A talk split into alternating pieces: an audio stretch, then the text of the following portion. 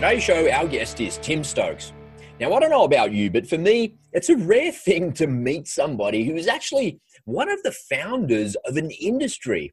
Our guest today has been a business coach since the inception of the coaching industry here in Australia in the mid 1990s. He's lived through everything that you could think of in advertising and marketing, and Tim shares with us some incredibly important insights into what stops a business breaking through to the next level and what's holding those individual business owners back.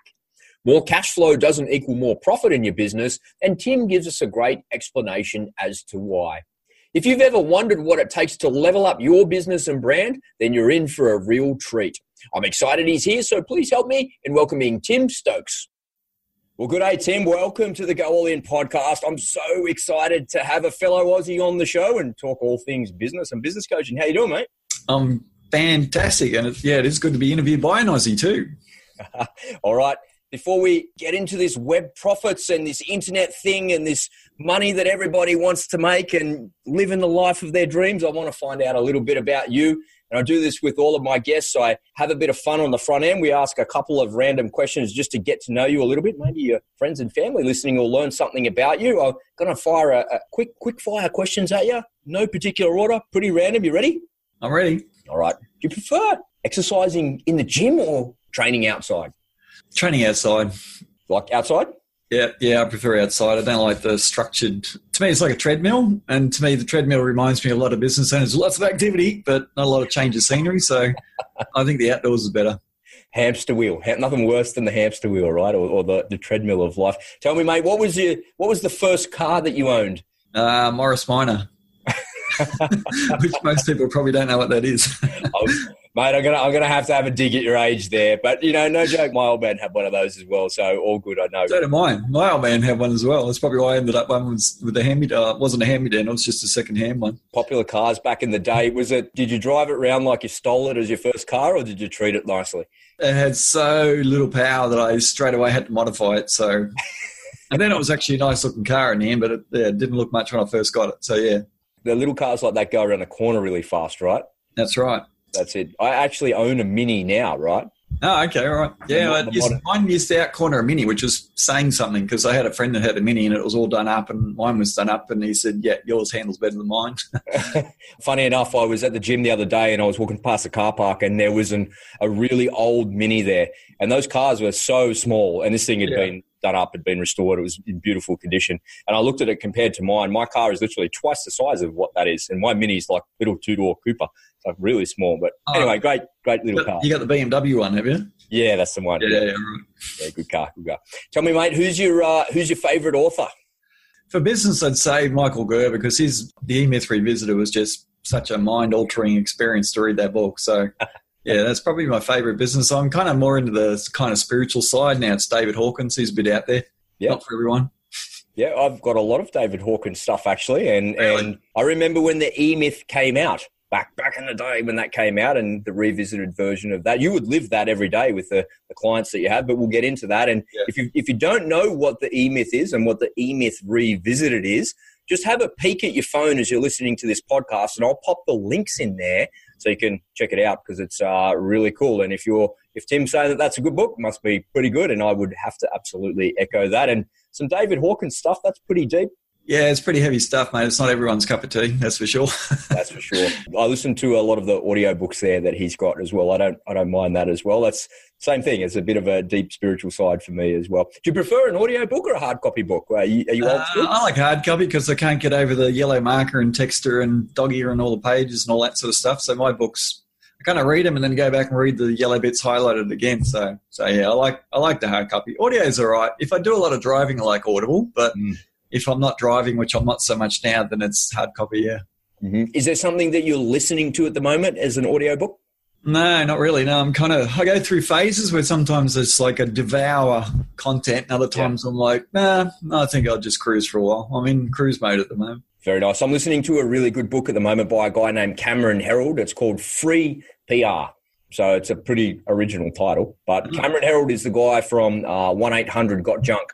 So he's the the PR marketing guru. I think he thinks I should know the numbers correctly. He joined the company and they had like five mil in revenue, and three or four years after he'd left, it was like 105 mil. No advertising; it was all PR.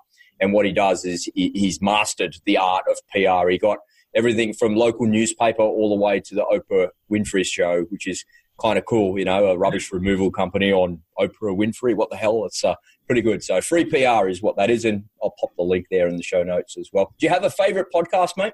No, I don't know because I'm not so much into audio. I'm not sort of a podcast uh, enthusiast, you could say. Mm-hmm. Some okay? people are like addicted to podcast. I don't yeah. know anyone that's addicted to the Go All In show, unfortunately, but the true crime series and people really love those shows. So you should give those a go. Something completely yes. different left to center if you like that. It's pretty cool. Mate, uh, we, we live in the, the best and the luckiest country in the world. Do you prefer the beach or the bush? Good question. Kind of like a bit of both, actually. I like the beach. Can't you can't beat the beach. Like beach is just spectacular. We're so spoiled here in Australia. We are. What's your favourite holiday destination? I'd probably actually say Queensland tropical island, some tropical island. Mm. Uh, Whitsunday, Whitsundays is good. Whitsundays is very good. Yeah. Have you ever been on a yacht in the Whitsundays? Uh, no, I've been close to bareboat charter, but didn't mm quite get there. I had a group of friends who were all going to do it, and then it just didn't happen, so I missed it, kind of thing. So, mm-hmm. no, but I still think about it every now and again. I think those island holidays there are a little bit kind of old school. They're a bit 1980s, some of the places and the facilities. And the way to do that, my, my ex wife, her, her dad was a, a, mad keen sailor back in the day, and they used to get on a boat and go around the Whitsundays to do that. I never, unfortunately, I never got to do that. But I have been up the Whitsundays quite a bit and been on a boat out there like that, but never for a specific holiday. Always in the military, a little bit different kind of experience. But anyway, if you've never been to the Whitsundays, you should go and get up on the Great Barrier Reef. Beautiful. All right, last question for the warm up quiz here. What's the best piece of advice that you've ever been given that's just top of mind for you whenever someone asks you that question? There's a quote by Jim I like, which is work as hard on yourself as you do your job or your business. I think that's I think that's a really good one. I think that's an excellent one. Very nice, very nice. I, I, as I was writing that question, I was thinking one for myself as well. If if you'd indulge me and allow me to share as well, it's um it's a JT Fox quote. He says, "It doesn't matter who you know; it only matters who knows you." And I yes. really love that one as well. That's a good one for the modern day marketer. We're in, well. we're in the age of who now, not the what. So yes, it's definitely about a who world yeah, it's a good one. Good one. Well, Tim, thanks for sharing that. A little bit of fun to, to kick off the show and get to know you a little bit. People come on over to the Go All In podcast to learn more about others that have gone all in. So, if you could, Tim, could you please share with us your biggest Go All In story or stories and the lessons that you've learned from your commitment to success? Sure. My biggest go all in, I had to think about it when I saw your question and I thought, hmm, what's my biggest? And I couldn't think of one initially. And I thought, no, I must have done this. Where have I done it? And my biggest one was when I had a successful tree service business in Western Sydney. And a tree service business where you're the climber, which means you're climbing up and down trees, dangling by a rope, using chainsaws, and you're talking trees that are like 120, 40 meter kind of things over houses. Gosh. Most dangerous industry in Australia. And then that was like my mule business in a way because in about 1990, my accountant said, You need to learn about business. And he gave me Michael Gerber's book, The E Myth Revisited. And I went, Ah, okay, that's interesting. And then I did this two day workshop and I went, Oh, holy cow, there's this subject called business. I don't know anything about this subject called business because I thought it's all about industry, technical knowledge. And you've got to know all about your industry as a great employee. Then you go into business, you've got no idea how to run a business. And that was great because then I learned to work on my business and then I worked on my business 20 hours a week and I've never stopped. So you multiply that by about 20 something years, it's something like 20,000 hours. So mm. a lot of work on my business. And I left the business tree climbing, tree service, and then after learning how to raise prices, sell at higher prices, market, copyright, you name it, kind of thing, and then thought I need something else to do because physically my body was wearing out. I had a dislocated shoulder up a tree once, and that's not a nice experience when you, your shoulder's being pulled out, you're upside down, you're in pain, and thinking, how am I going to get out of here? And I thought I've got to find a new industry. yeah, that was that was the decision point, right? That's the go all in moment right there.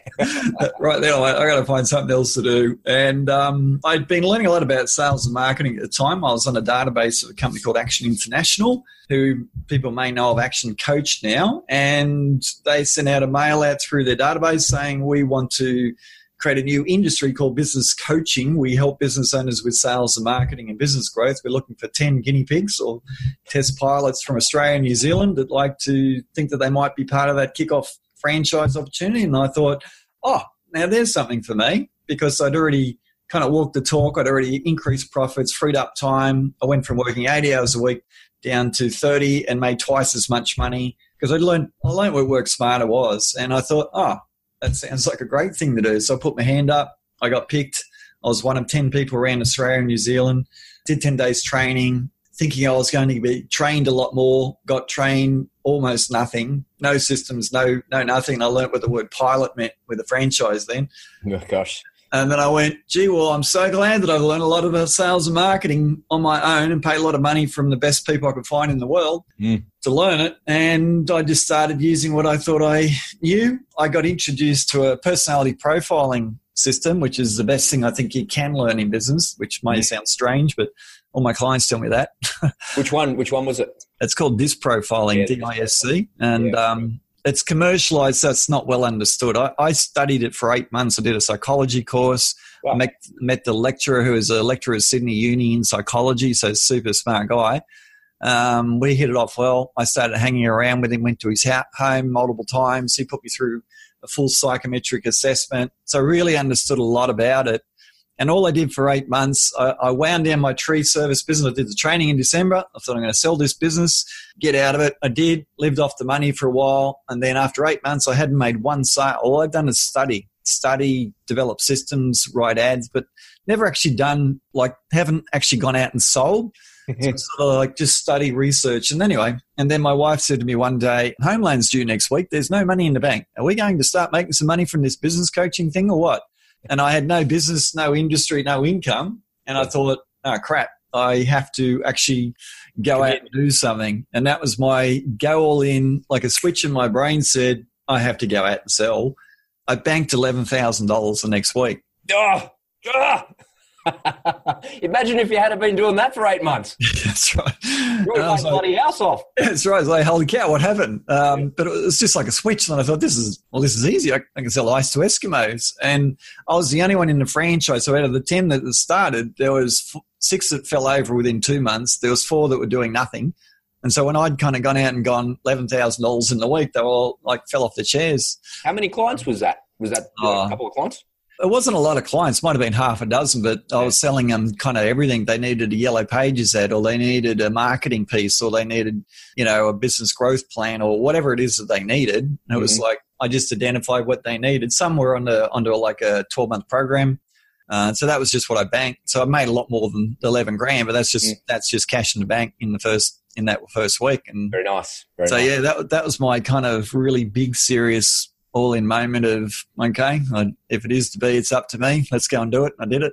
I love it. I love it. Career career transitions are a really uh, common thing for going all in, and you know, yeah. I think people, every single person on this planet can relate to what you just described. Maybe not because they were upside down in a tree with a busted shoulder, but at some point, we, we're all faced with a choice of having to make a decision about keep doing what you're doing, say just over broke in your job, or commit to the business that you're actually in. And it sounds like you were teetering on committing and not really being all in, but then you kind of painted yourself into a corner there financially and you've got to go and do it and, and make it happen for yourself. Tim, why do you think people struggle to get across the threshold and actually commit and go all in? Like I know so many people in just in my network of, of friends where they're in a job and they always look at me and go, Rob, you know, you live the best life. You're going here, you're going there, your social media is this and that. And it's like, it's a lot of hard work. I work 60 or 70 hours a week. I work, I work really hard, but I love what I do. That's why I work so much. And you could do that too. Why, why do you think after all this time in coaching and mentoring, people don't get across the threshold? It's definitely personality. Like some people are blessed with the fortitude to say that sounds challenging i'll do it other people say oh hang on that's a little bit scary i'm not i'm not one of these wing it make it up as you go along and back myself i think that's a minority of people not the majority so i think most people need a bit of a plan or a bit of an education and from that from that plan or education, I get more confidence from that. And that's like me. It's like I studied psychology for eight months. The other guy said, "What are you doing studying psychology? What the hell has that got to do with going out making money, selling, sales, and marketing, everything?" And it was everything for me because when the, when I've been preparing, and then when the flick when the flick of the switch kicked in, I was just like, bang out! I went and just sold. So. So I think some people need a bit of preparation to get their confidence. Other people they they just thrive on a challenge, and that's where they get their confidence. So I think it just depends on which kind of personality you are. DISC profile kind of explains it. D's just go all in. Do profiles for dominate. It's like, give me a challenge, I can handle it. Whereas everyone else is like, oh, hang on, um, bad experiences previous. Let's think about this. So, I think yeah. those personality profiling things are so unbelievably important. And if you've never done one of those before, just peek at your phone while you're listening to this podcast or have a look at the show notes if you're looking at the video here on the website in YouTube or in Facebook and I'll make sure that there's a link there for you. So if you've never done something like that before, make sure you go and do that because it will help you to, to better kind of know yourself, know who you're dealing with, and why you behave the way that you do, for heaven's sake. Absolutely. Yeah, it's one of the best things you can learn is to learn about yourself. I like the principle, I like the Clint Eastwood an old actor in movies, and he said a man's got to know his limitations. So you, you got to know your strengths, you got to know your weaknesses, because your business is held back more by your weaknesses than any other thing. And if you don't know what they are, well, that's an even bigger problem. so DISC profile can give you some insight into what you're strong at, but what you're not so strong at, which is mm-hmm. great. So yeah, I do encourage people to check that out. Early on, when when you had that win in that first week, was there some gaps that you identified within the sort of the first six months there? I mean, you, you get going with a new business, you, you had a couple of wins, maybe a little bit of beginner's luck or the preparation, a bit of combination of all of that. Then you get a bit of momentum behind you. What was it that was was a gap for you that you sort of needed to bring somebody else in to plug? Not so much a gap, like in that I was just studying mainly, like I was studying marketing and sort of thinking about what I can do with marketing. So it was sort of like a lot of preparation.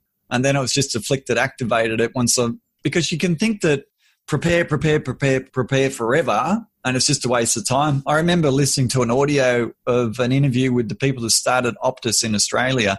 And the story was, I don't know if it's true, but the story was they got 200 of the smartest brains they could get to do a business plan for two years.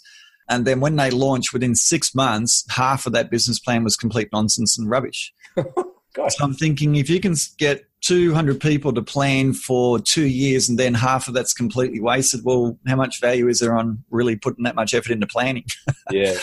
kind of is overrated. So you plan enough to sort of have a first step and then pre prepared to to change it, reevaluate. It's like how do you climb a mountain? Well, have a bit of a game plan, then start climbing and then change your route as you go. It's the only way you can do it. So you got to have a bit of the practical, bit of the theory, I think.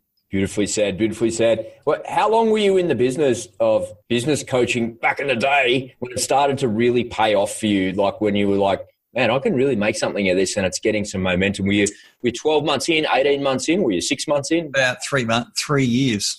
Oh, oh, so it was quite a while. Yeah, because remember the industry didn't exist. It's like, how do you work with a client? What do you do? Yeah. Do you see them? Do you talk to them on the phone? What are we going to give them? We've got to give them something. Can't just sort of completely be discussion all the time. Although so it was like you had to figure out how the industry need to evolve and exist and, and what do you give people and all that. So there's just so much work you had to do. There's so much kind of figuring out. Then you go, oh, gee, I need this. Oh, gee, I need that. Oh, I need paperwork and oh, I need, I need some sort of a structure. Like it's just so much figuring out. So it just took so long to get it going. And then I figured out that seminars and workshops is an extremely good way to kick off that industry. And that's when mm-hmm. it sort of started to go nuts for me in about 2000 by running seminars and sort of design marketing, run ads, flyers, letters, all that sort of stuff. Started populating rooms, free seminars, two day workshops, and then follow on with one on one. That's when it started to gather a lot of momentum. So, yeah.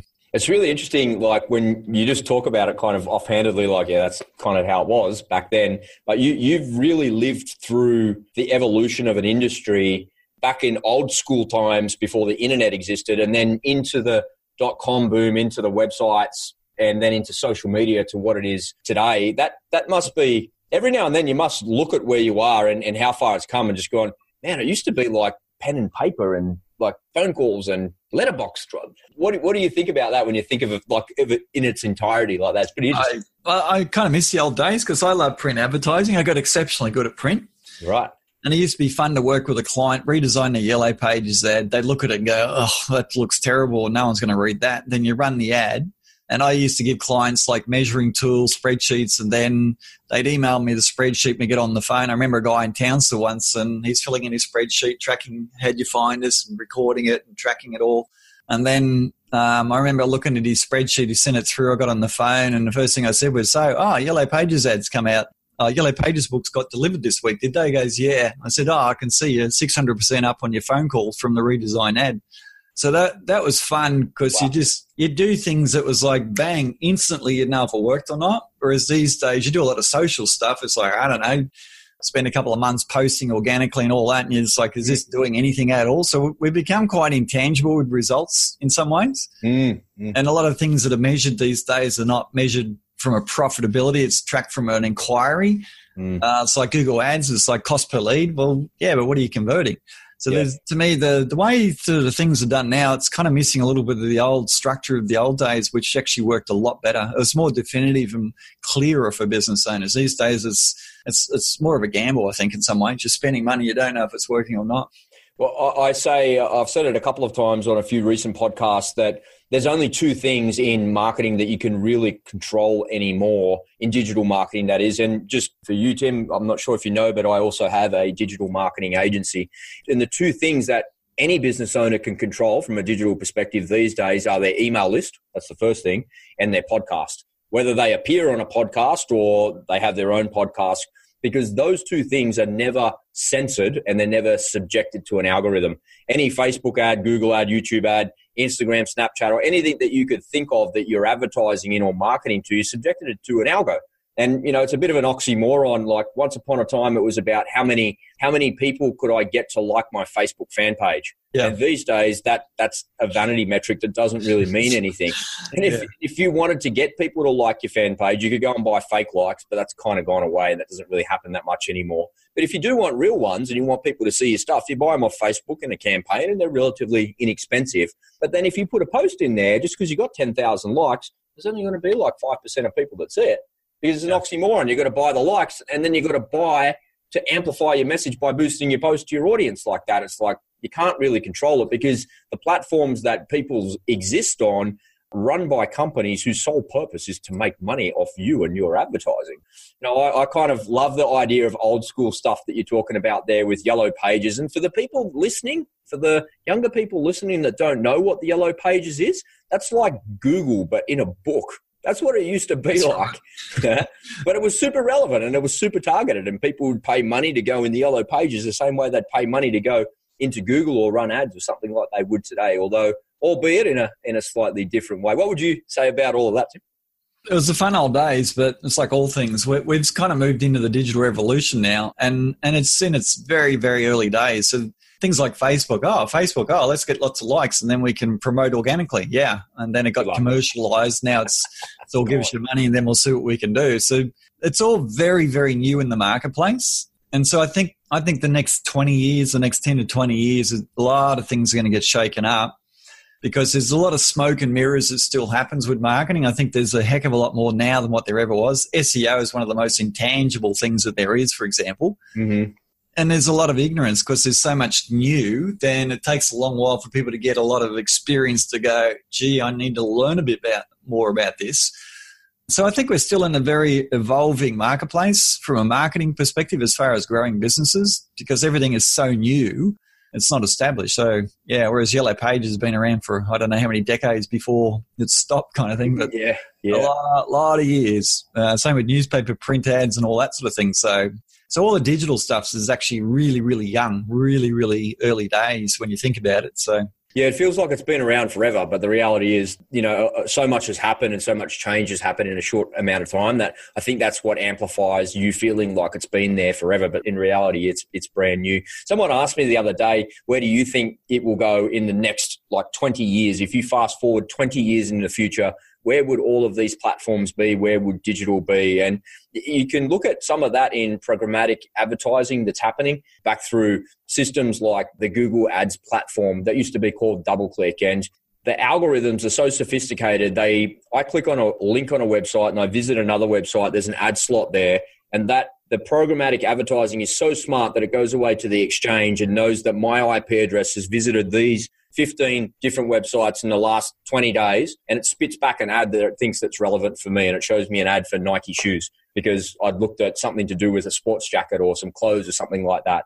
And the programmatic advertising that's going in on in, in the industry and the AI that's happening in the industry now is just really quite extraordinary. And it and it boggles the normal person's mind. It's sort of sort of easy for me as a digital marketer and a developer and a coder to understand all of that stuff. I get it. And then you you can untangle the spider web of of the flow chart that you've got in front of you. But if you try and explain that to a normal business owner, they're just like, oh my god what's happening the robots are going to take over the world and the terminators are coming type thing it's it's really pretty exciting and a little bit kind of unnerving as well what's coming around the corner because it's so smart right yeah that's right yeah because the ai the whole ai like seo now is ai governed 200 ranking factors of which the ai is deciding who ranks where and it's man it's it's very complicated so yeah very very complicated Talk to me about work-life balance because you're a you're a specialist in that, and you alluded right at the start there from going from 80 hours a week to 30 hours a week and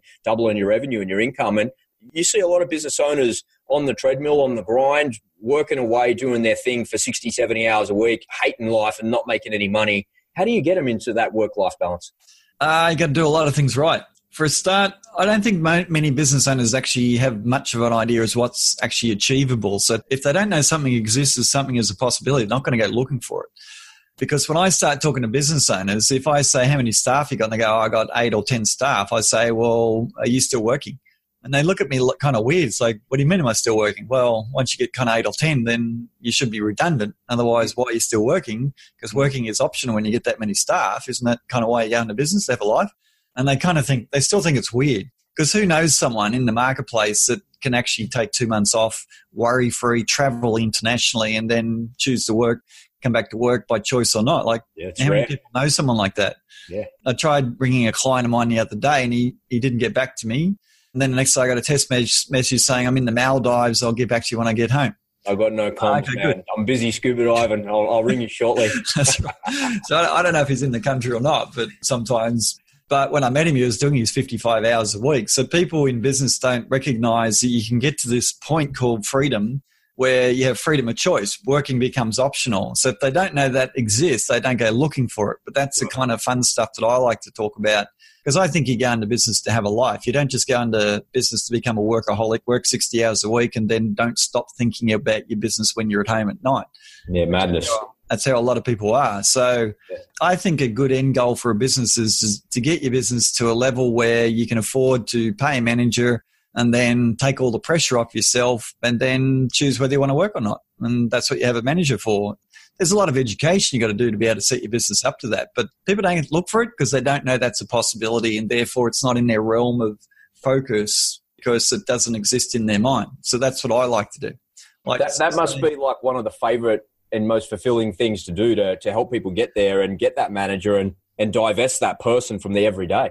Well, yeah, because a lot of business owners, if they if they double their turnover, they're going to work more hours. Whereas my philosophy is you, you should be working less as your business grows, yeah, uh, not more. And if you're not, then well, let's change some things so that you can. So I like I like working with businesses that are offering at a bit of a ceiling, and then they can't get to that next level. I had a client that was at 1.5 mil stagnant and been going a few years, but that's about where they'd maxed out. Then in the year that I worked with them, they hit 10 million in the first year, and then they hit 12, then they hit 14, then they hit 18, and now they've hit 40. Wow! And they're in four countries around the world. And from 18 to 40. Yeah. In that period, they they literally doubled. Yeah. Wow. Um, and then so they got a plan now to go to 100 mil and probably a 200 mil. Um, they've cracked four countries and the thing's just going nuts. So, but they were stagnant when I met them. So this is kind of like five years later at 40 mil. So it's kind of nice to see businesses do what I think is potentially there. I mean, it might mean that they're not working much in their business. It might mean that they're just loving life and business is ticking over right without them, or they got a nice big fat pay rise for themselves. Or to me, my purpose is to make business owners happier, not to grow the business. And it's a very different focus that I have. Mm-hmm. Because to me, you don't tend to increase happiness just from increasing revenue unless you leverage to stop having to work all the time and the business grows without you. That's when you get happy because you go, gee, I don't have to go to work. Um, I, might, I might go on a holiday internationally and turn the phone off. To me, that that's a bit happier than a lot of people love their business. Yeah, give it 10 years. yeah, yeah. and then, then decide whether you want to take a trip around the world for two months or you want to go to work for the next two months and which one sounds better. So it's kind of where you're at. You know, I tend to deal with a lot with established businesses and take them to that next level, mm-hmm. whatever that looks like, kind of thing. So, yeah. And do you work with them like the leadership teams, or do you work with the the teams of people that are within the organisation, or is it both at the same time? Uh, that's a good question. See, a lot of people feel that I should work with the employees, but I'm like, no, it's not my responsibility to get your employees to do it. They should. That's your responsibility, business owner. Mm-hmm. Uh, because business owners tend to, I call it abdicate. They kind of put their hands on their eyes and get, you go and do that for me. You take care of all my marketing because it's all too hard and confusing. That's, that's such a good description in one word. Yeah. So it's an abdication. I've found that success is proportional to the responsibility taken. So when people don't take enough responsibility for learning certain things about how to run a business, you end up very stressed, not that profitable, or you have lovely learning experiences like your manager just stole $200,000 out of your business because you didn't know. Gosh. So when you're not aware of certain things in business, and numbers is a really big ingredient, Mm. Because I call it measured trust. So instead of blind trust, you have measured trust, which means I trust you as long as I see the numbers for my mm. business. And you have to know what they are. Then you can leverage effectively. But without them, you, you don't leverage very well. And that, that way you're taking a lot of risk. So it is very much a take on the responsibility of learning certain things. So I, I work with the business owner only. If, if they need sales training, different. I'll do sales training for their staff with them. But I don't. I say don't send your staff to me because you're holding them accountable, not me. They don't work for me. Mm. So it's your job to hold them accountable for using what I'll train them on. But with business owners, I'm like, you need to learn this stuff. I'm not going to teach you everything about finances, but you need to know these things because it is your business. It is not your bookkeepers. It's not your accountant. It's not your financial controller. you pay for marketing, but have you paid to learn marketing? You're going to pay me to teach you marketing, and then you can use good providers because you're going to know the criteria with which they're performing. Whereas people use AdWords, they've got no idea. What's the quality score? I don't know. Is mm. my AdWords person doing that? Well, you're supposed to know what quality score is. You need to know what SEO is. You need to know what rank is. You need to know these things. But then you work with them to create a better outcome as against just abdicating and letting them do it all. And you're assuming most expensive thing in a business, you know what it is? An assumption. Assumption. Yeah. So you're assuming that they're doing a good job and you don't know because you haven't got a clue. So I'm sort of big on you need to learn a certain certain subjects you need to learn in business. If you learn them, then you take responsibility for the outcomes, and then you're not abdicating. You're delegating with criteria, saying, "I need you to do this. This is what I expect as the outcome." Instead, yeah. Mm. it's like people go, "How do I hire an internal accountant?" Well, good luck with that one because if you know nothing about accounting, you've got no idea how to hire them. And it's yeah, like that. People hire a marketing company. Go, "I don't know anything about marketing." That's why I'm hiring the marketing company. That's right. That's right. That's what I'm paying them for. Yeah, but you're not paying them to take responsibility. You're paying them to provide a service. Yeah. You have to know what responsibility taken looks like as far as key performance indicators, etc., measuring and things like that. So, so that's why I work with business owners, not the employees. Mm, beautifully said. Beautifully said. And it's that dichotomy of wanting, handing it off because you don't know how to do it, but then not taking responsibility for it. So, and you've articulated that really nicely. One thing that I've seen recently in, in my digital marketing agency, and I see it a lot with, with smaller businesses, and it sounds like you work with bigger businesses, but I'm, I'm sort of talking about tradie size businesses, maybe have two, three, four vans on the road type thing, doing pretty well. And they could be doing better. They've got some money to invest, so they've a really nice website. They got their social squared away. That's nice. Great reviews. Business is going well, so they're not a startup, but they seem to be stuck in second gear. It's like they can only bring in so many, so many new inquiries, and, and they and they just got enough work for four vans on the road. And if they got rid of one van, they'd be like running around like headless chooks trying to solve the problem with three vans but they can't get to five, six, seven, ten bands. They just can't push through it. And I call that being stuck in second gear. And when I look at their their digital marketing because inevitably they come to me and go, Hey, we've been using this company. Can you help us fix this? And you look at it and go, Yes, I can see exactly what's wrong. Here's how you'd fix it. This is the plan. This is what we would do. But they never come to me and say, when you after you fix that and we get to this level, what can we expect beyond that? And I find that they're really very short sighted. They're looking for a solution and to solve the problem in the here and now. And it's like the entrepreneur only has the plan to make the money. And when he's made the money, or he or she has made the money, they've got it.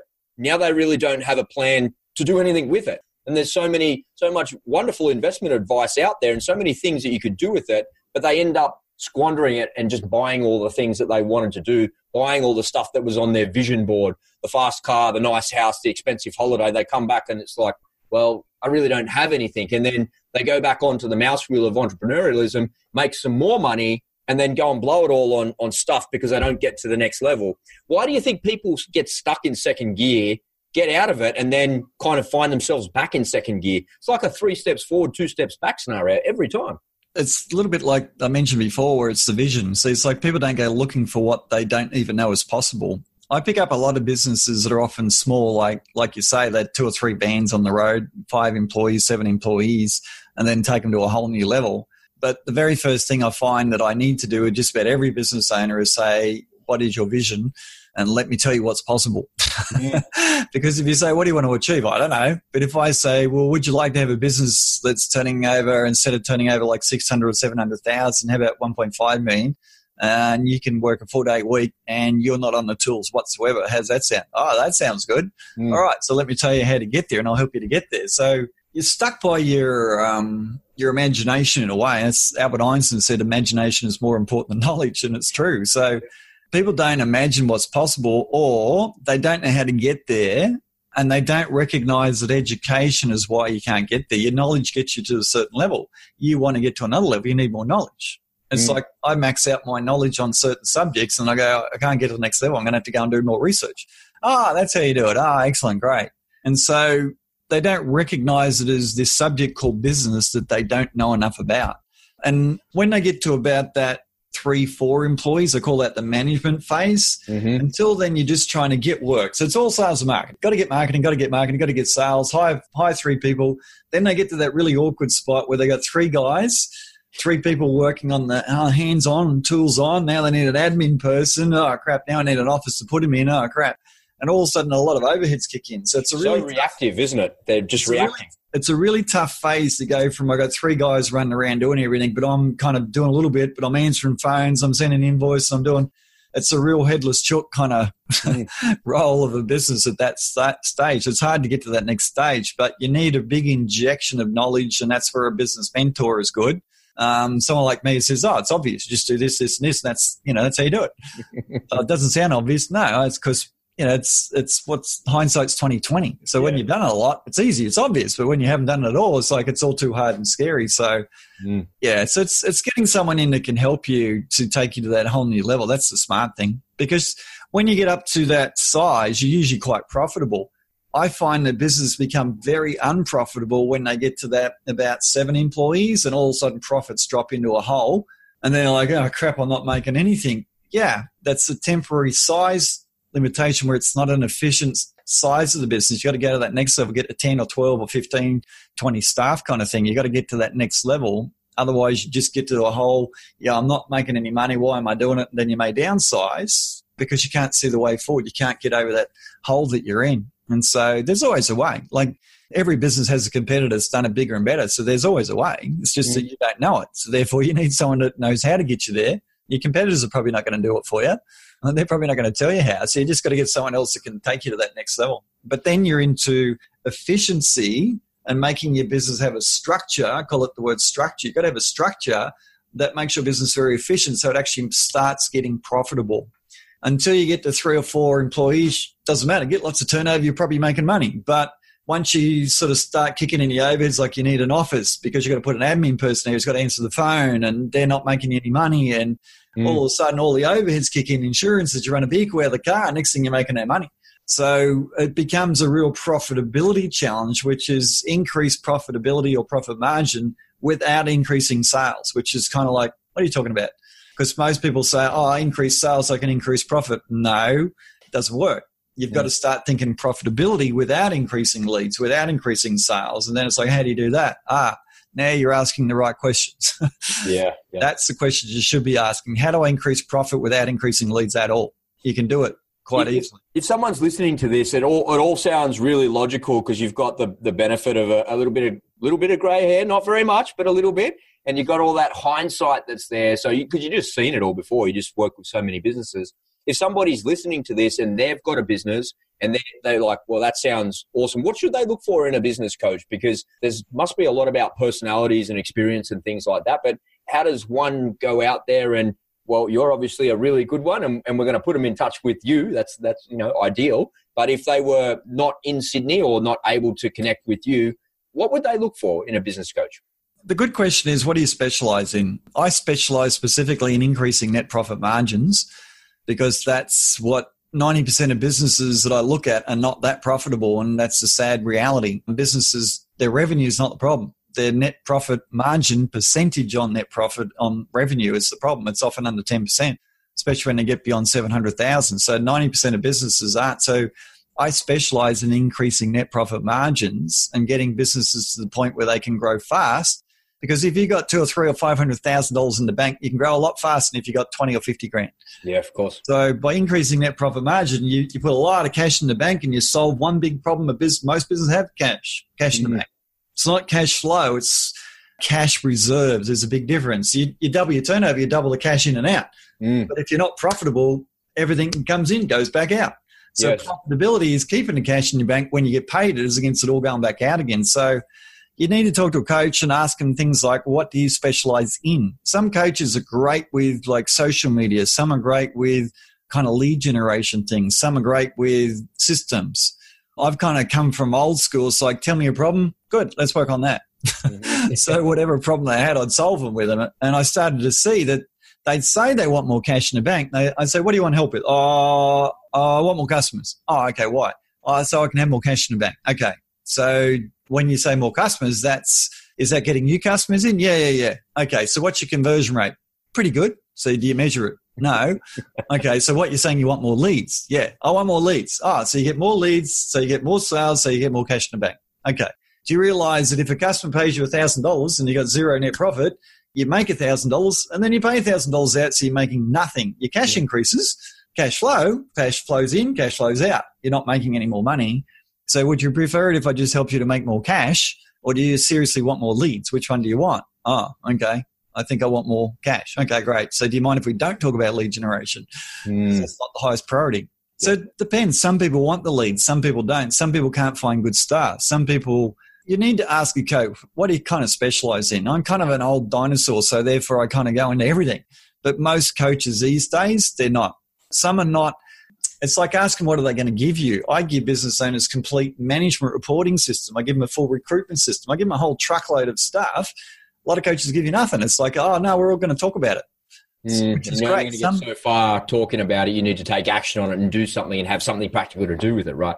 Yeah, and you talk about what results have you achieved. Show us your results. Can I talk to some of the people? Um, you look at the results, and are the results freeing up their time? Are the results solving their staff problem? Are their results whatever? You know, you look at kind of results. What do the results say about what they achieve? That's pretty good too. Because mm-hmm. sometimes it's um, like I've met some good coaches, but they usually specialize in something. Some specialize or some cover a lot of things, some just specialize in one or two things. So I think that's a good question to start with. What do you specialize in? How much experience? I mean, biased. I, I feel experience, there's no kind of substitute for it. Yeah. I remember talking to a lot of the guys in action when they used to come in and they go, I've been here two years. When do you start to feel like you know something? I go, oh, I'm about year five. Yeah. takes oh, about five years before you feel like you know a little bit, and then wow. you know from there you you know you kind of increase because it's such a complex thing to understand. How do you actually grow a business? Yeah. And there's coaches that are great for startups. There's coaches that are great for the small end. There's coaches that are great for tradies. So you know, it just depends on the business, really. Mm, mm, very nice, very nice. Tim, can you can you tell us a little bit about your products and your services? Because you've got some programs that are there. Maybe you can share that with the audience. Like, what you specialize in. I mean, you, you, kind of went into it a little bit there, but maybe some of those courses there you can talk about and, and share with the audience. Sure. my first one that I tend to kick off with is is uh, call it the marketing fast track, which is educating business owners about digital marketing, specifically websites, because you can actually increase leads for free quite easily in just about every business I've ever seen online without spending a dollar. Without spending one dollar. So people don't know this because they don't know enough about things like Search Console. Mm-hmm. When I surveyed, I surveyed a room of forty business owners the other day, and I said, "How many people here know and use use Search, Search Console?" Not one here. okay, so I kind of make people aware of what's available, what they need to do, and then show them how to get started on it. And that's what that workshop is. It's like a small group I critique their website. I give them feedback on the customization necessary for the industry. Because some industries, a blog is fantastic. Other industries, waste of time. Mm-hmm. So, uh, kind of giving that old school marketing, which is no, not every business needs the same thing. Let's talk about what your business needs. Give them some feedback on that. Give them some critiquing on their SEO, whether they paid for it and got nothing, whether they, they need it, whether they don't need it, and just generally break a lot of the confusion. So that's like a half day workshop, very affordable comes with a sort of a personal one-on-one review of what they've implemented from that half day, plus the 16 videos they get in the members areas, plus the 30 backlinks that they set up for free um, as a result of that, um, and then sort of review what they're doing and have a look at it and give them some more feedback. That's kind of like a standalone for any business. And that's also the first step of an eight month program that I have called the Academy of Business Mastery, which is covers just about everything you can imagine that you need to know about how to run a business um, based on my work with about a thousand businesses that told me their problems, and I created a systematic solution. And it's workbooked, it's small groups. Even though it's a small group environment, I find that business owners still need one on one, even though they need to learn the same subjects like how do you build a good team? How do you recruit good staff? How do you measure your business? All those sort of things, very common to all businesses, but you still need one on one. So it's kind of got the one on one built into it but it's more affordable because it's in a group of, say, three or four businesses. And I deliver that online with Zoom to businesses pretty much anywhere in the world. That's kind of my primary service. And that's good for businesses that have got three staff or more, two maybe, but typically two or three staff and up, up to 20, 30, 50. Uh, I think the most I had was a 20 million turnover with 120 staff. Mm-hmm. Um, that's kind of where it maxes out a bit. And then I do one on one. I've got a guy in America I'm working with now. He's got about a, I think he's got a 70 million turnover that I'm talking to him about. So I can do one on one as well. That's kind of fun to do a bit of one on one. So kind What's of. your fave? Is, is it the group stuff or is it the one on one? The, the group stuff, I did 10 years of one on one with hundreds of businesses, and then I followed them up two years later and go, How's it all going? And I find that they actually slip back into a hole a lot of time. It's like, what the heck happened? You were really successful, really profitable, really busy and growing when I left you because I taught you what I know, and you kind of got the benefit of that. And then they slipped back, and I went, what the heck is happening here? And then I was running a lot of two day workshops, and I found two day workshops helps people to really get a good mindset. And mm. so when you get a mindset a certain way, you think a certain way, which is congruent with action, which leads to success. So it's really about mindset. And so I started putting people into a group. The two day workshops I found shifted mindset, but it was too much data too quick. So my my eighth month program is half day a fortnight in a small group, and I find that that's the best thing to do to change mindset. But because you're reviewing, Mm. I'm saying, okay, next session, let's review all those four things that I told you exactly what to do and gave the instructions on how to do and emailed you tools and templates and how to do. Did you implement it? Let's mm. talk about that. Mm. About what about the accountability around a group like that? That's so important, right? Yeah, and I've I've found that by putting three or four businesses in, you create accountability because you discuss everything you implement. It. When you put ten or twenty or fifty people in, it's too many. Too many. So therefore, there's no one-on-one problem-solving discussions. Therefore, no accountability. Therefore, bugger all results. Makes you lots of money, but mm. doesn't get results. yeah, yeah, yeah. So I'm, all, I'm always about results first. Results first, and then you know everything else second kind of thing. It's all it's about the result. I'm 100% focused on the result that I want to achieve for people. Beautifully said. Beautifully said. I've been part of a couple of um, accountability groups recently on just some courses that I've done online, and you know, you pay a lot of money for these courses, and then you find yourself in an accountability group that makes sure you follow through. There's like a team leader, and then somebody helping, and then there's staff from the place there to do that. And likewise, I've been in some mastermind groups before as well. And if you've never done anything like that, if you're listening to this podcast, I highly, highly recommend you get into some of those accountability groups and maybe even some of Tim's courses there. You never know where you'll end up with your business if you do something like that. Tell me about what's coming up for you in the next 12 to 18 months, Tim. Is there some growth on the horizon? Is there any new products or services? What's exciting for you guys? I'm just partnering with someone that complements a lot of what I do. I complement a lot what a lot of he does. He's got a very big global focus and we complement each other extremely well. In fact, here's the guy. I actually referred my client to him when at 40 million. Said you need to go and see this guy. He'll take you to 100. Mm-hmm. So he can kind of work with businesses of all sizes. So we actually complement each other really well. We overlap a little bit, but with his global focus and my kind of national focus, I think we'll complement each other really well. So there's going to be some pretty special stuff coming out of that in the next year or two. Are you launching some new products? Not so much new products. It's just more it's called brand led marketing. So it's not branding, it's brand led. So mm-hmm. it's really, really interesting stuff that we're doing. So it's just really how you go about presenting yourself in the marketplace. And yeah, because the percentage of businesses that can benefit from business mentoring is like huge, but a tiny percentage actually indulge in. So it's really about just market penetration with better communication, which is the brand led kind of theme that we're looking at. So yeah, working on that now. There's a team of accountants in Brisbane that um, are looking to launch some services into hundreds of accounting firms, of which I'm a part of that because accountants like what I do because they show tangible results with tangible content with results and tools, and they, they kind of like that. So that's that could be pretty huge as well. So yeah, a couple lines in the fire. Sounds exciting. Sound, what's it feel like to be working on new things like that? The, the old dog's still working on new things. He's got some new tricks in him still. Yeah, look, I love I love creating content. I like packaging up content that creates a workshop. I met with a guy yesterday and said, "You've got such great IP. Why don't you build a workshop out of it?" Well, how do I do that? No, it's easy. Just do this. Yeah, it's always easy when you know how. That's right. yeah, I built a five day wealth creation workshop um, back in 2003, and then marketed it and made money. You know, I turned over a mill in the first year. Oh wow! From blank page, off we went, kind of thing. So I, I just love packaging up IP intellectual property and then putting it in the marketplace with the marketing is the wrapper on the product. You mm-hmm. create a product, put a gold wrapper on it, then, oh, I want that. So, yeah, I love doing that stuff. It's good fun. Excellent. It's it's invigorating. It's the uh, the elixir of life to to create, and and I really believe part of the reason that you're here as a human being is to be creating something, whatever that might be, and absolutely that's what's so fun about it and invigorating. Tell me, Tim, do you have a little uh, a little sweet deal for our audience listening in? Is there some sort of little offer or opt in that they can grab? Uh, definitely an opt-in. There's a book called Leverage that's on my company website, Profit Transformations. Just type that into Google, you'll find it.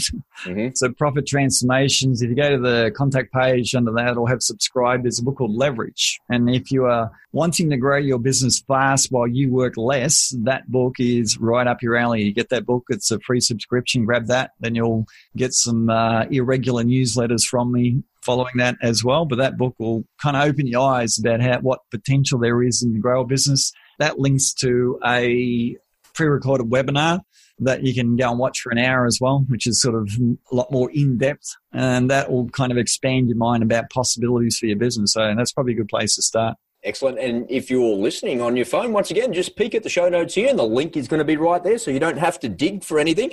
The link's right there in the show notes to this podcast. And if you're watching the video on YouTube or in Facebook or on the website, you can just scroll down a little bit, you'll see the link right there as well. Last question for the interview, Tim. What is it that you do every day that is absolutely not negotiable, that keeps you sharp and focused each day? What, what is that? What's the one thing?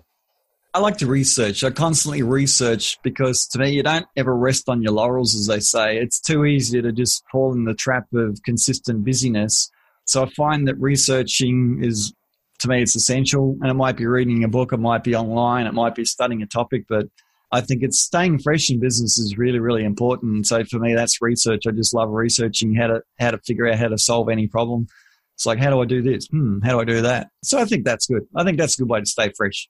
Very nice. Well said. Well said. Well said. And if people want to connect you with you, what's the best way to do that? Is that via the website, via LinkedIn? What's the best way to do that?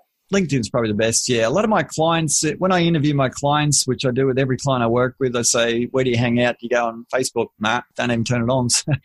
so you won't find me much on Facebook because my type of clients are often not on there. They're too busy eh, running a business or enjoying their family time. So, yeah. So, yeah, LinkedIn. LinkedIn's probably the best way, place. Yeah. Connect with me on LinkedIn. Awesome. And again, I'll make sure that link is in the show notes to this show. Tim, thank you so much for coming on the Go In podcast, mate. That was just value bomb after value bomb. I, I loved hearing that. It was, I, I kind of asked all those questions mostly for myself, which is kind of cool. And you answered them all, which was awesome. So thanks for coming on the show, mate. Thanks, we really appreciate it. And we look forward to speaking with you soon, mate. Bye for now. Thank you very much.